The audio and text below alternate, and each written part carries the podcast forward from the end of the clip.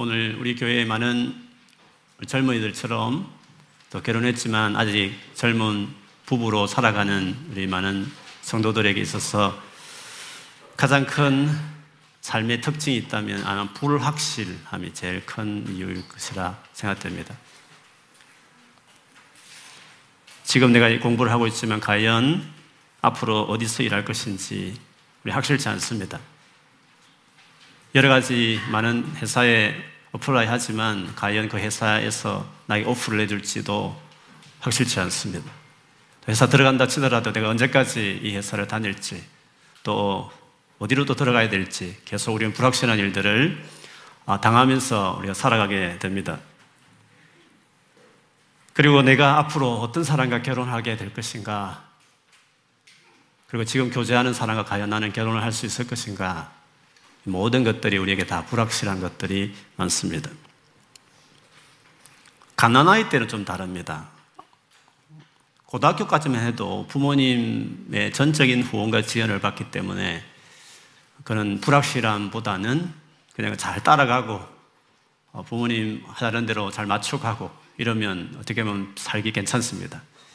그러나 대학을 들어가고 뭔가 청년의 시절을 자기가 뭔가 결정할 일들을 당면하는 젊은 시절을 보낼 때마다 끊임없이 선택해야 되는 뭐가 옳고 그른지 불확실한 일들을 우리는 계속 당면하게 됩니다. 여러분 한 40대를 접어들고 중반, 을 들으면 이제 내가 어떻게 살아야지 여러 부분의 삶이 딱 결정이 됩니다. 삶이 고정이 딱 됐다는 느낌이 드는 것이죠. 그때는 열심히 여기에 커리어를 쌓아서 이 분야에 뭔가를 이루어내고 성취해내고 하여튼 잘하는 것이 이제 우리에게 중요한 어, 열정이 될 때가 있습니다. 그래서 이 젊음의 이 우왕좌왕하는 것들이 언제나 그렇지 않습니다. 저처럼 이제 50대 중반을 접어들고 하면 이제 은퇴를 생각합니다. 인생의 마지막을 늘 생각하면서 살아가게 됩니다. 우리가 이민을 가거나 아니면 중간에 실직을 당하거나 뭔가 새로운 일을 시작할 때 여전히 우리에게는 불확실한 일들을 또 당면하게 되고 고민을 하게 되죠. 당장 어떻게 해야 될지, 어떻게 결정하면 살아야 될지 이런 염려들을 하지 않을 수가 없는 것입니다. 불확실한 미래를 맞이하기 때문에 그렇습니다. 야고보스는 어쩌면 그런 상황에 처한 성도들을 위해서 쓴 서신 중의 하나입니다. 그들이 예수 믿는 것 때문에 핍박을 받아서 정동 고향을 떠났습니다. 낯선 곳에 가게 되었고 거기서 새로운 삶을 정착해야 했습니다. 모든 것이 불확실하고 불안한 처지에 있었습니다. 모든 것이 현실적인 문제였고 어떻게 살아야 되는지 막막한 일들이 많이 있었습니다. 어떻게 하든지 이 상황에서 잘 살아봐야겠다는 간절한 마음이 있던 그들이었습니다. 그런데 그들이 살고 있는 것이 이스라엘 저 위에 북쪽에 안디옥이라는 주변이라고 우리가 추측하게 되는데 그런 지역에서 그래도 인기 있는 그나마 사, 먹고 살기에 좋은 직종은 지중해를 중심으로 이렇게 물건을 파고 살고 사고 파는 장사하는 일들이 그나마 살기에 좋은 어, 일이었습니다. 그래서 성도들 가운데 일찍이 거기에 뛰어들어서 나름으로 자리를 잡고 장사를 하고 사업하는 분도 생겼고 또 그 소식을 들은 여러 사람들이 주변에 그걸 듣고 따라가는 일들이 생긴 것 같습니다. 그런 사람을 염두에 두고 오늘 본문의 시작은 이렇게 합니다. 오늘이나 내일 어느 도시에 가서 1년 동안 거기에서 지내며 장사하여 돈을 벌겠다는 사람들이여 들으십시오. 나름대로 지금 계획을 가지고 갈 도시도 정하고 또 얼마 동안 머물지도 정하고 또 장사를 해서 돈을 벌겠다 이런 계획을 가지고 있는 어떻게 보면 야무지게 삶의 계획을 가지고 살아가는 어떤 사람 같이 보입니다. 근데 여러분 오늘 성경을 읽어보시면 알겠지만 이 사람을 향해서 야고보는 뭔가 잘못된 삶을 살고 있다라고 어, 책망하듯이 이야기를 하고 있습니다. 게으르게 살거나 삶에 대해서 계획을 세우는 것이 잘못됐다는 뜻은 아닙니다. 이 사람이 왜 잘못됐는가 하는 것은 우리가 좀 더 읽어보면 나오게 됩니다. 이 사람의 행동에 대해서 16절에 보면 마귀 악마에게 쓰는 단어인 악한 행동이라고 말하기도 했습니다. 17절에 가서는 죄를 범하는 것이라까지 말하고 있습니다. 아니, 사업을 하는 것이, 그리고 사업을 하기 위해서 1년간 머물며 어디 가며 어떻게 할 것을 계획 세우는 것이 왜 악한 행위며 그게 죄가 된다 이 말씀입니까? 이 사람에 대한 잘못은 15절에 힌트가 나옵니다. 사장 15절에 보면 도리어 여러분 이렇게 말해야 할 것입니다. 주님께서 원하시면 우리가 살 것이고 또 이런 일이나 저런 일을 할 것이다. 그러니까 하나님을 고려하지 않고 인생의 계획을 세우는 것이 문제라는 것입니다. 하나님을 의지하고 신뢰하면서 우리는 철저히 계획을 세우고 또 맡기고 열심히 사는 것이야 너무 당연한 것인데 지금 크게 책망받고 있는 이 사람은 하나님을 고려하지 않고 자기 인생의 미래에 대해서 하나님을 전혀 생각하지 않고 계획을 세우고 살아가는 것을 문제로 여기고 있는 것입니다. 16절에 보면 마치 자신이 세운 계획대로 잘 진행되어서 우쭐대고 있고 자랑까지 하고 있다고 이야기하고 있습니다. 그러니까 자신의 장래에 대해서 하나님을 주인으로 인정하지 않고 자신이 주인이 되어서 모든 것을 결정하는 그것을 잘못된 것이다. 이렇게 이야기한다고 볼 수 있습니다. 성경은 우리 믿는 하나님을 경외하는 자들은 그 경외함의 특징 중에 하나가 장래에 대해서 하나님을 인생의 주인으로 여기고 인정해 드리고 그분께 맡기라고 권하고 있습니다. 지혜서라 알려진 잠언 3장 6절에 보면 너는 범사에 모든 길에 있어서 그를 인정하라. 그리하면 내 길을 지도하시리라 이야기했습니다. 모든 것에 있어서 그분을 인정하라고 주대심을 받아들이라고 이야기했습니다. 그 책 13장 6절에도 너의 행사를 네가 무엇을 하든지 그것을 주님께 다 맡기라. 그리하면 내가 경영하는 것이 이루어지리라 라고 이야기했습니다. 그런데 오늘 이 야고보스에 있는 이 말을 듣는 사람은 그렇게 살지 않았던 것입니다. 우리가 하나님께 내 삶과 내 장래를 맡겨야 될 이유는 분명합니다. 첫째는 하나님께서 모든 것을 다스리고 있는 분이시기 때문에 그렇습니다. 내가 아무리 원해도 주님이 막으시면 안 된다는 것입니다. 반대로 내가 아무리 내 힘과 상황으로 볼 때는 불가능하게 보이는 일일지라도 하나님 허락하시면 생각지 못한 놀라운 일이 일어날 것이다. 그걸 믿는 것을 이야기합니다. 하나님이 다스리기 때문에 그렇습니다. 하나님이 그 모든 것의 결정권을 가지고 있다. 그런 분이시기 때문에 그런 분에게 우리 인생을 맡기는 것은 장례를 맡기는 것은 너무 당연한 것입니다. 여러분 우리가 조금만 인생을 살아봐도 우리 삶을 돌아보면요. 우리 삶에 이루어진 많은 중요한 것들은 사실은 내가 계획 세워서 내가 선택해서 이루어진 일보다는 어떻게 우연히 어떻게 하다 보니 이루어진 일들이 대부분입니다. 내가 이 세상에 태어난 것이 여러분 결정해서 뭐 원해서 태어난 것입니까? 내가 지금 영국에서 이렇게 공부하고 있고 이렇게 직장 다니는 것이 여러분 10대 때 계획해서 이루어진 일로 지금 이루어진 분이 있으십니까? 혹이 있을지 모르겠습니다. 만일 여러분이 결혼하셨고 또 결혼하신다면 그것을 계획하고 원하는 대로 그래서 배우자를 만난 겁니까? 어떤 분은 우연히 학교에 가서 우연히 누구가 소개를 했어. 그래서 직장을 들어가고 우연히 이렇게 해서 학교로 오고 그래서 그 사람을 만나서 결혼하고 그래서 지금 삶을 이루어 가는 것 아니겠습니까? 우리 인생에 정말 중요한 결정적 우리의 인생에 중요한 것들은 내가 계획해서 내가 결정해서 이루어졌다기보다는 뭔가 나 아닌 다른 것에 의해서 이루어졌던 것이 우리 인생인 것을 볼 수 있습니다. 누구의 말, 누구의 도움, 어떤 계기로 그 중요한 것들이 내 삶 안에 이루어졌습니다. 그렇게 보면 우리에게 중요한 것은 우리가 다스리고 결정하는 것이 아니라 우리의 권한 밖에서 이루어지는 일이 중요한 것들이라는 것을 우리가 알 수 있습니다. 진짜 내 의지로 결정했다. 진짜 순전하게 내가 이거는 완전히 선택해서 결정했다고 할 수 있는 일이라는 것은 피자를 먹을지 파스타를 먹을지 정도의 결정하는 일이라고 말할 수 있습니다. 우리의 뭐 결정과 의지를 무시하는 것이 아니라 생각 의외로 우리의 긴 인생에 그 중요한 일들이 우리가 결정하지 않는다는 우리가 그렇게 대단하지 않다는 것을 이야기합니다. 그것은 우리가 짧은 인생을 살아봐도 그런 어, 생각을 하게 될 것입니다.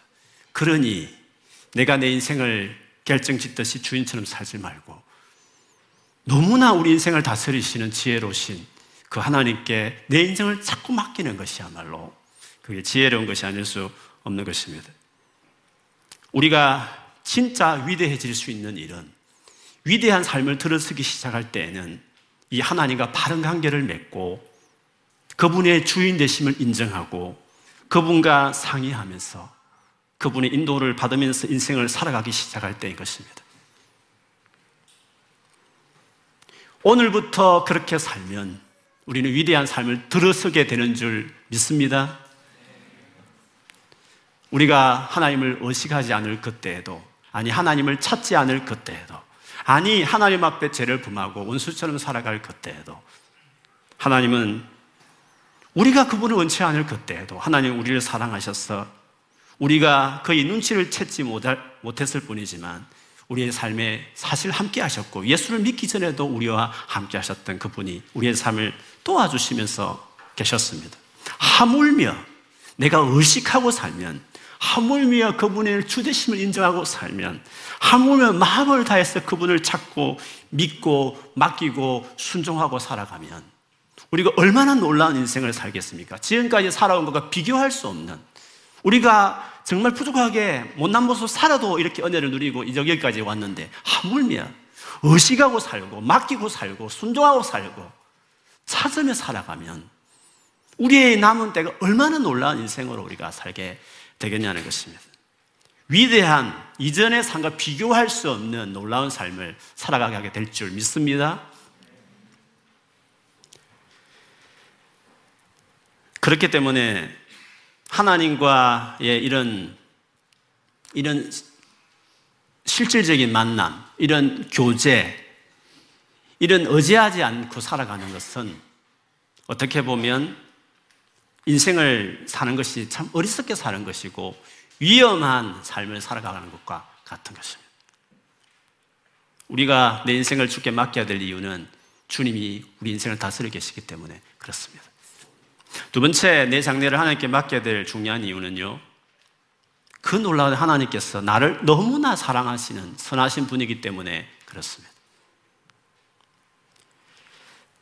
여러분, 우리가 알듯이 성경에 너무 명백하게 정하고 있듯이 우리가 죄인이었을 그때에도 우리가 하나님 앞에서 경건하게 살지 않을 그때에도 하나님을 원수처럼 생각할 그때에도 하나님은 나를 위해서 자기 독생자를 죽일 계획을 창세 전부터 세워서 준비하고 계셨던 분이셨습니다.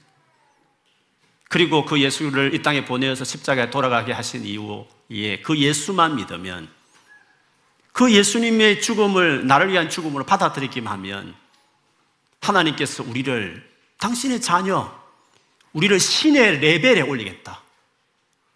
하나님의 그 말만 칭호가 아니라 진짜 자녀라는 것은 하나님의 레벨에 우리를 참여시키겠다는 것입니다. 그래서 하나님이 영원 전부터 가지고 계셨던 당신의 소유, 당신의 나라, 당신의 영광을 우리에게 그냥 값없이 주겠다. 자녀로 우리에게 그 모든 것을 상속하겠다. 하나님 나라를 우리에게 상속하겠다는 사실은 우리에게 놀라운 일이 아닐 수 없는 이 정도로 우리를 하나님이 우리를 사랑하고 계셨고 지금도 그 계획과 사랑으로 우리를 인도하고 계시고 있는 것입니다. 그러므로 아무리 상황이 좋지 않고 아무리 내 자신이 부족해도 심지어 문제가 많은 사람으로 느껴질지라도 하나님은 나를 도와주실 것이다. 내 인생에 놀라운 계획을 가지고 계시고 축복해 주시고 인도해 주실 것이다. 그런 미래에 대한 소망을 가질 수 있는 것입니다. 그런 하나님이심을 알게 하는 것이 예레미야 29장 11절에서 13절입니다. 이 구절은 이스라엘 백성들이 도무지 회개하지 않고 그래서 완전히 나라를 수, 망하게 할 수밖에 없는 나라가 망했다는 소식이 전해졌을 때 바로 즉시로 하나님께서 하신 말씀이었습니다. 그렇게 절망적인 그들을 지라 하나님 어떻게 말씀하셨습니까? 여호와의 말씀이니라 너희를 향한 너희를 향한 나의 생각 하나님의 생각은 뭐란 말입니까? 내가 안다. 평안이요 재앙이 아니니라. 너희에게 미래와 희망을 주는 것이니라. 그렇기 때문에 너희가 내게 부르짖으면 내게 와서 기도하면 내가 너희들의 기도를 들을 것이요 너희가 온 마음으로 나를 구하면 나를 찾을 것이요 나를 만나리라 하셨습니다. 하나님은 선하시고 사랑이 많으시기 때문에 이 정도로 타락한 그래서 완전히 멸망하는 지경에 있었어도 하나님의 본 마음은 내가 너희를 향한 생각은 사실 이것이야 하고 하시듯이 아무리 망가지고 절망적인 상황이 있더라도 하나님은 선하시고 나를 사랑하는 분이시기 때문에 네가 내게 와서 부르짖고 간절히 마음을 다해서 진짜 찾으면 네가 의식하지 않을 때에도 마음대로 살아도 나는 너를 사랑했지만 지금이라도 오히려 의식하고 나를 찾으면 내가 너에게 삶에 평안케 하고 너에게 미래와 소망을 줄 것이다. 그러니 내게 와서 전심을 다해서 진짜 마음을 다해서 나를 찾고 기도하라고 라고 주께서 말씀하셨습니다. 그것이 분명한 이유는 로마서 8장 32절에 말한 것처럼 자기 아들을 아끼지 않고 자기 하나밖에 아들도 아까워하지 아니하고 우리 모든 사람을 위해서 내어주신 그 하나님께서 어찌 그 아들과 함께 모든 것을 우리에게 주시기를 기뻐하지 않겠냐고 라고 이야기하셨습니다. 그 정도로 우리를 위하고 사랑하시고 아끼지 않는 분이십니다. 그러므로 나의 삶, 나의 장래를 하나님께 맡기고 상의하며 살아가는 것은 너무 당연한 것입니다. 적극적으로 그분이 내 삶에 관여할 수 있도록 내 삶을 내어드리는 것이 더 지혜로운 것입니다. 물론 그렇다 해서 하나님께서 내 삶을 로봇처럼 그렇게 인도하시는 것은 아닙니다. 우리가 할 일을 당신이 다 알아서 해주는 식으로 어떨 때는 그렇게 해주기를 바랄지 모르겠지만 하나님은 유약하게 우리를 키우시지 않으십니다. 나를, 나의 자율성과 독립적으로 건강하게 자라갈 수 있도록 자립심을 키우는 하나님이십니다. 그래서 여러분이 원하는 식으로 그냥 하나님 다 알아서 해주세요. 고생하지 않고 주님이 다 채워주세요. 그냥 쉽게 쉽게 문제 해결해 주세요. 그렇게 하나님이 안 하는 이유는 하나님이 우리를 그렇게 마마보이처럼 치맛바람 밑에 있는 아이같이 우리를 그렇게 키우지 않았습니다. 독하게, 강하게 독립식으로 키우는 것은 맞습니다. 그래서 아무리 주님을 찾고 내 인생을 다 맡겨도 로봇처럼 우리를 인도하실 리는 없습니다. 우리 인격적으로 정말 인자한 아버지처럼 모든 돈을 다 가지고 있어도 다 자녀에게 주지 않고 오히려 잘 관리할 수 있도록 잘 지도하는 그 부모님 같이 하나님은 책임감 있으시고 이성적이시고 생각이 깊으시기 때문에 내 인생 다, 맡겨, 다 맡겨도 주님께 네가 할 일은 네가 하고 그리고 그리고 네가 할 수 없는 네가 철저히 또 도와주고 그분이 인자하게 아주 독립적으로 자립심 있게 우리를 강한 아이로 건강한 아이로 진짜 잘 혼자 잘 살아가는 진짜 자식처럼 진짜 건강하게 잘 자란 자녀같이 우리를 그렇게 키워가시기를 바랐습니다. 하나님은 처음부터 우리를 종으로 부르지 않습니다. 시키는 그냥 하는 식의 종이 아닙니다. 우리를 자녀로 부르셨습니다. 아주 같이 대화하고 교제하면서 함께 하나님 만드신 이 온 우주 피주 세계를 다스리는 동역자. 정말 다 위에만 맡기는 상속자. 우리를 그렇게 크게 키우십니다. 그래서 여러분 하나님 대한 오해를 하지 말아야 됩니다. 하나님 다 해주신다는 말을 마치 나는 할 것이 아무것도 없고 주님 알아서 해주세요. 라는 너무 게으른, 너무 무책임한 그런 식으로 하나님을 믿는다는 것을 오해하면 안 됩니다. 하나님은 정말 우리 다스리십니다. 그 통치 방식을 잘 이해를 해야 됩니다. 하나님은 알면 알수록 전적으로 신뢰합니다. 하나님을 알면 알수록 내가 책임감 있게 살아가는 삶을 살겠다는 것을 더 느끼게 됩니다.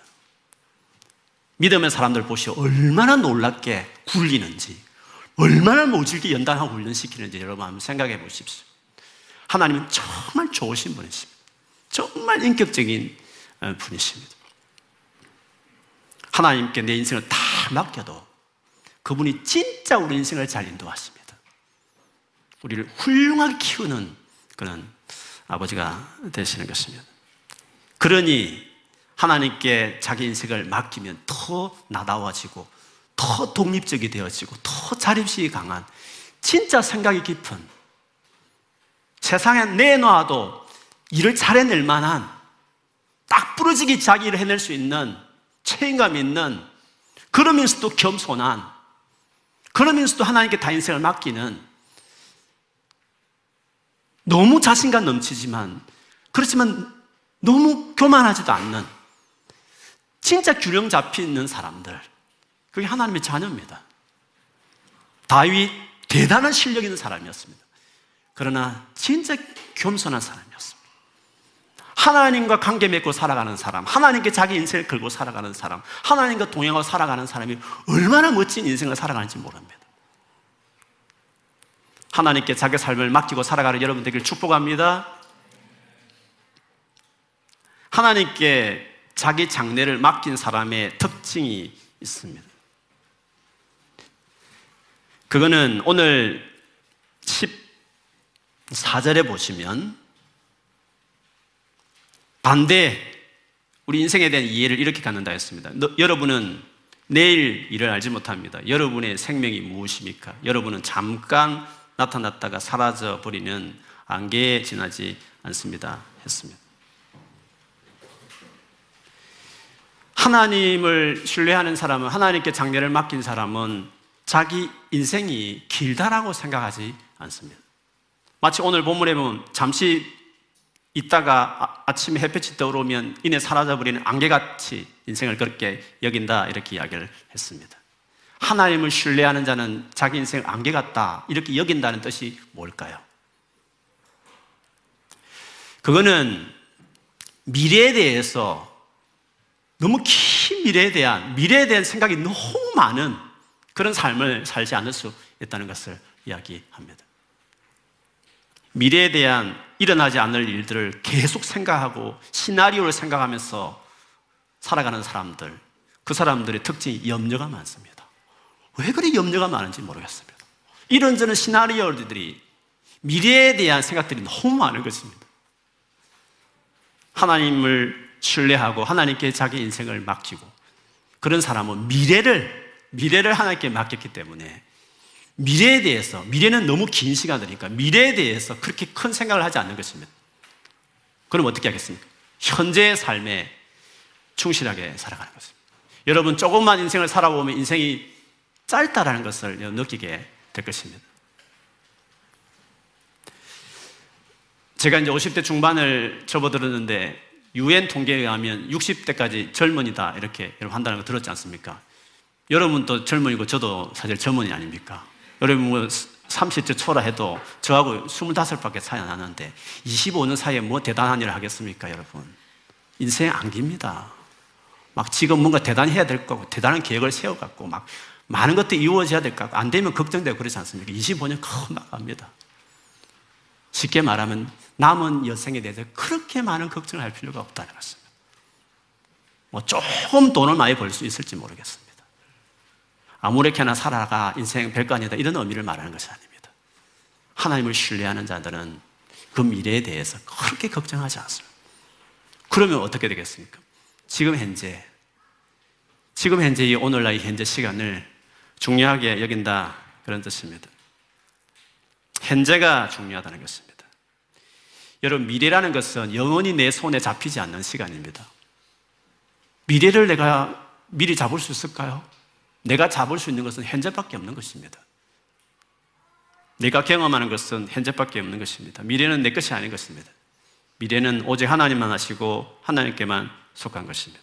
그러므로 하나님을 신뢰한다는 것은 하나님 속한 미래를 하나님께 맡기고 염려하지 않는다. 그런 뜻입니다. 그런데 하나님을 신뢰하지 않는 자들은 미래를 자기가 걱정해야 하는 겁니다. 자기가 뭔가 계획을 해야 되는 겁니다. 뭔가 자기 머릿속에 거기 계획이 서야만 뭔가 잘 처리될 것이라는 뭔가 확신이 들어야만 안심이 되는 미래를 자기가 매니지하는 아직도 미래를 자기가 찾고 있는 매니지 안 되면 걱정되고 매니지 되면 좀 안심하고 하나님을 신뢰한다는 것은 미래를 내게도 속하지 않는 하나님께만 있는 내가 한 번도 손에 질 수 없는 미래를 왜 내가 손에 쥐고 미래에 일어나지 어떻게 일어날지 모를 일들을 왜 내가 미리 일어날 것처럼 생각하고 염려하느냐 이 말입니다. 하나님을 신뢰하는 자는 미래를 걱정하는 사람. 지금 내게 주어진 하나님이 지금 내 손에 안겨준 이 현재라는 오늘이란 이 시간에 충실하게 살아가는 것이 미래를 하나님께 맡긴 사람은 그걸 맡겼으니까 그건 내 영역이 아니니까 하나님께 맡겼으면 미래를 맡기기 시작하면 염려하지 않습니다. 염려한다는 것은 미래를 맡기지 않아서 염려하는 것입니다. 미래를 내가 뭔가 매니지 해야 된다고 생각하니까 불확실하니까 염려를 하는 것입니다. 하나님을 신뢰하는 자는 현재에 충실한 삶을 살아갑니다. 미래를 하나님께 맡겼기 때문에 현재의 삶에 있어서 내게 주어진 삶에 아주 충실하게 살아가는 사람이 될 수 있습니다. 미래에 걱정이 많은 사람들은 현재의 삶에 충실할 수 없습니다.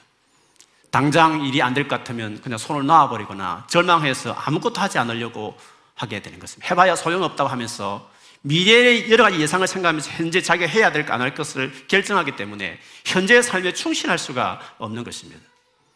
그러나 내가 보기에 나는 아무것도 할 수 없을 것 같고 내가 보기에 상황이 막막해도 하나님께서 미래를 책임지고 있다. 그분은 나에게 선하시고 사랑이 많으시기 때문에 내 삶을 책임질 것을 믿는 사람이라면 설마 상황이 막막하고 내가 감당할 수 없는 연약한 처지에 있다 치더라도 미래를 하나님께서 다스리고 책임지고 있고 선하게 인도하실 걸 믿기 때문에 현재 미래가 어떻게 생각되든지 간에 현재 내가 집중해서 선하게 오히려 내가 할 일을 조그만 일이라도 최선을 다해서 할 수 있게 되는 것입니다. 그 대표적인 예가 뭡니까? 하나님을 정말 신뢰하는 자는 미래가 막막해도 현재 충성되게 신실하게 하찮고 작은 일이라도 열심히 한다는 것을 보여주는 대표적인 예가 어디 있습니까? 룻 아닙니까? 룻. 여러분, 룻은 어느 나라 여인이었죠? 어느 나라 여자였습니까? 모압. 모압 여자 아니었습니까? 이스라엘 여자가 아니었단 말이죠. 근데 이스라엘 살고 있는 어떤 가문이 흉년이 들어서 베들렘에 살고 있다가 피해서 모압 땅에 가가지고 거기에서 아들 둘이가 있었는데 그 모압 여자하고 이제 결혼을 시키죠. 그 중에 한 며느리가 이제 룻이었단 말이죠. 근데 엎친 데 덮친 결혼 안타까운 것은 그러기 위해서 이민을 갔는데 잠시 있다 올라갈 생각했는데 거기서 가장인 아버지가 죽고 두 아들이 결혼을 했는데 두 아들도 죽어버리고 남은 것은 뭡니까? 딱 가부 세 명만 남게 된 것이죠. 그 시어머니 나오미가 안 되겠다 하면 고향으로 이제 넘어가려고 했는데 그때 루시 그 어머니를 따라 가게 되는 것이죠. 동서 한 명은 중간에 멈추고 자기 모압 땅으로 갔고 루스는 그 어머니를 따라서 이스라엘 땅으로 가게 된 것이었습니다. 가문이 지금 뭐 돈도 많은 것도 아니고 남자도 전혀 없고 완전히 망해버리는데 그리고 모압과 이스라엘인 것은 일본과 조선처럼 서로 사이도 별로 안 좋은 그런 상황에서 시댁이라 잘 살면 외국 여자가 뭐 조선 땅에 와도 그래도 길을 펴고 살 텐데 완전히 망한 그 집안을 왜 따라옵니까? 뭐 때문에 따라가냔 말이에요. 룻은 시어머니 통해서 시댁을 통해서 비로소 알게 된 여호와 하나님에 대한 신앙을 가지고 그 하나님에 대한 믿음 한 가지 보고 그 하나님의 사랑을 생각하면서 그것 딱 한 가지 가지고 하나님에 대한 믿음을 가지고 그 말도 안 되는 도무지 미래가 보이지 않는 아무 소망이 없는 어떻게 될지 전혀 감을 잡을 수 없는 그냥 미래만 생각하면 걱정이 태산 가질 수밖에 없는 어떻게 살아갈지 도무지 손에 잡히지 않는 그런 여인이었지만 하나님을 믿으니까 미래에 대한 미래를 미래는 하나님 하나님을 믿는다는 것은 미래를 맡긴다 이 뜻입니다. 미래를 맡기면 미래를 지나치게 생각하다가 갖는 염려를 내려놓는 것입니다. 그래서 개념 없는 여자같이 이스라엘 땅에 어머니 따라 돌아오지 않습니까?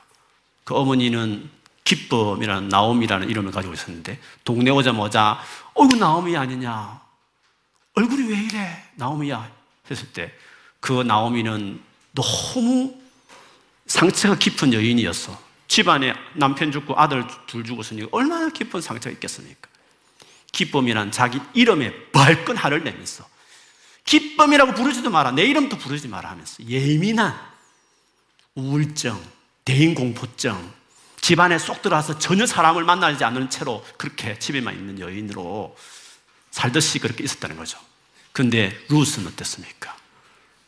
어머니에게 찾아가 누군가에게 내가 은혜를 얻는다면 누군가 내게 은혜를 주신다면 내가 밭에서 이렇게 떨어지는 추수할 때 떨어지는 그런 가난한 사람들이나 그렇게 하는 그 떨어지는 이삭들을 내가 모아서 어머니 내가 봉양하겠습니다 하고 내가 나갈 테니까 어머니 좀 허락해 주십시오라고 어머니가 허락해서 나가지 않습니까? 여러분 그 루시 보여준 태도가 뭡니까? 은혜를 믿는 겁니다. 내 장래 막막하지만 미래가 하나님, 하나님 손에 있다고 믿기 때문에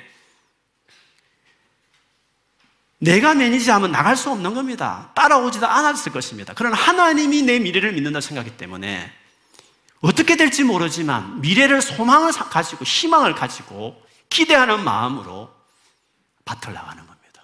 그새 남자들이 성추행도 할 수 있는 그때에 집안에 아무 남자도 없는 그런 집안에 그것도 외국 여자가 와가지고 그렇지만 하나님을 신뢰하고 장래에 대해서 손에 잡힌 거 하나도 없지만 하나님의 역사를 믿고 그리고 지가 할 수 있는 그 당시에 최선할 수 있는 게 뭡니까? 이삭 줍는 하찮은 거 위험천만한 일들 아무도 알아주지 않는 비웃어지고 무시할 만한 일들 그 하찮은 이삭 줍는 일을 그 여인이 시작하지 않습니까?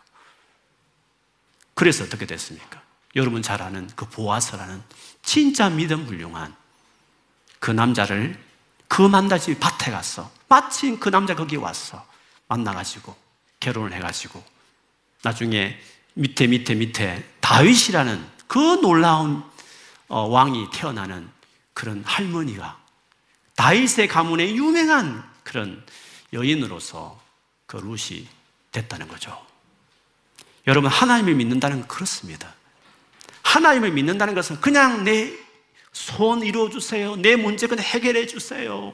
하나님 뭔가 다 해주세요.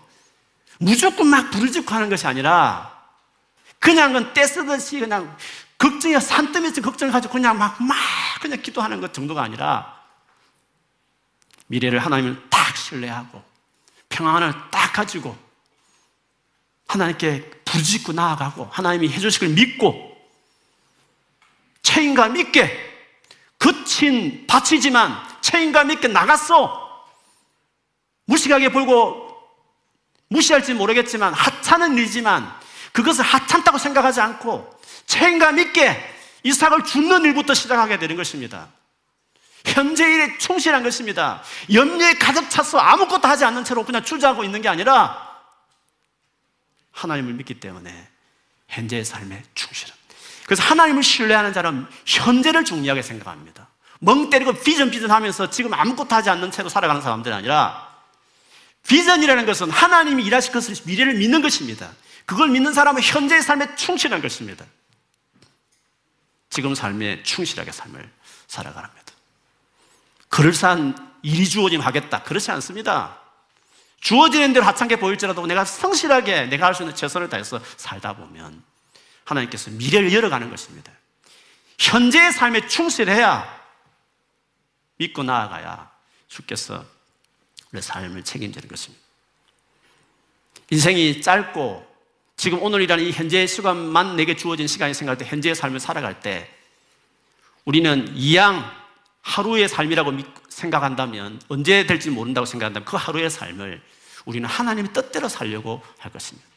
그래서 마지막 절에 말하듯이 사람이 해야 할 선한 일이 무엇인지 알면서도 하지 않으면 그것은 그에게 죄라고 말하는 것입니다.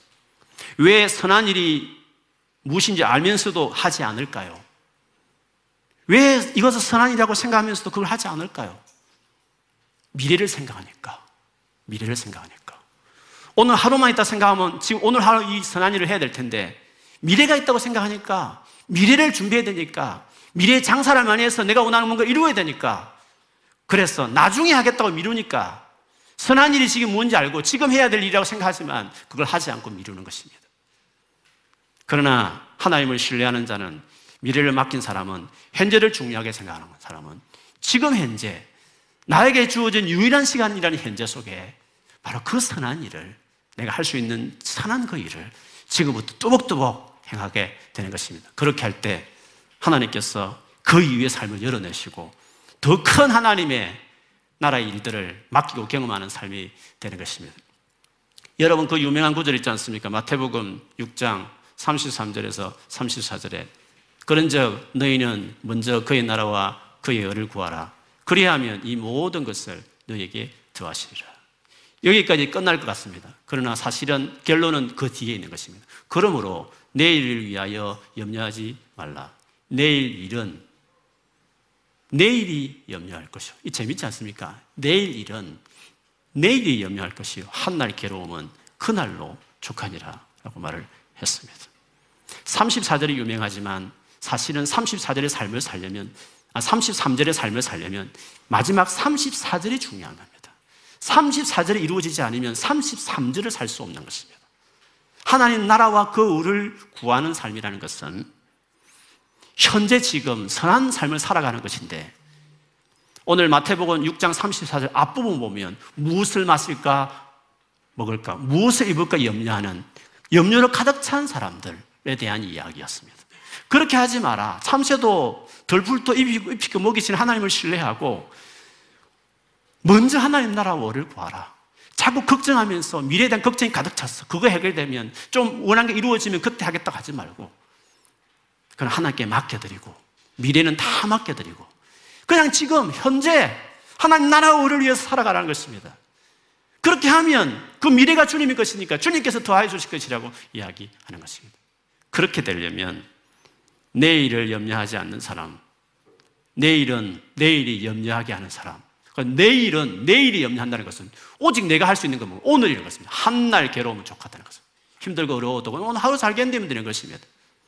아무리 힘들고 어려워도 오늘 자살하지 않고 살았으면 내일 또 아무리 힘들어도 살아가게 되는 것입니다. 오늘 하루 그냥 잘 견디면 앞으로도 잘 살게 되어 있는 것입니다. 오늘 하루 잘 지내면 앞으로도 잘 지내게 되어 있는 것입니다. 이 몇만 자 내가 논문을 어떻게 쓸지 너무 긴 미래를 생각하면 중학하면서 못하게 되겠지만 오늘 하루 레터 하나 쓰기 시작하면 되는 것입니다. 오늘 하루 충실하게 살아가는 것이 미래를 하나님께서 책임지고 돌봐주게 되는 것입니다. 그러므로 여러분 오늘이란 이 주어진 삶에 하나님 앞에 충실하게 살고 드리고 맡기며 살아가는 여러분 되시기를 바랍니다.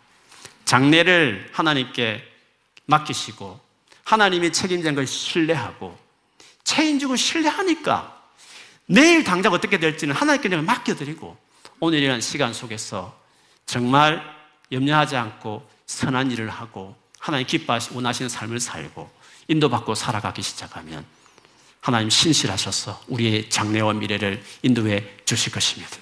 여러분 지금까지 살아오면서 그렇게 많은 거 결정하고 계획하고 하지 않더라도 잘 살아오셨듯이 하물며 하나님께 맡기고 신뢰하고 그리고 매일매일 하루하루 순종하고 살아가며 얼마나 우리의 인생을 놀랍게 인도해 가시겠습니까?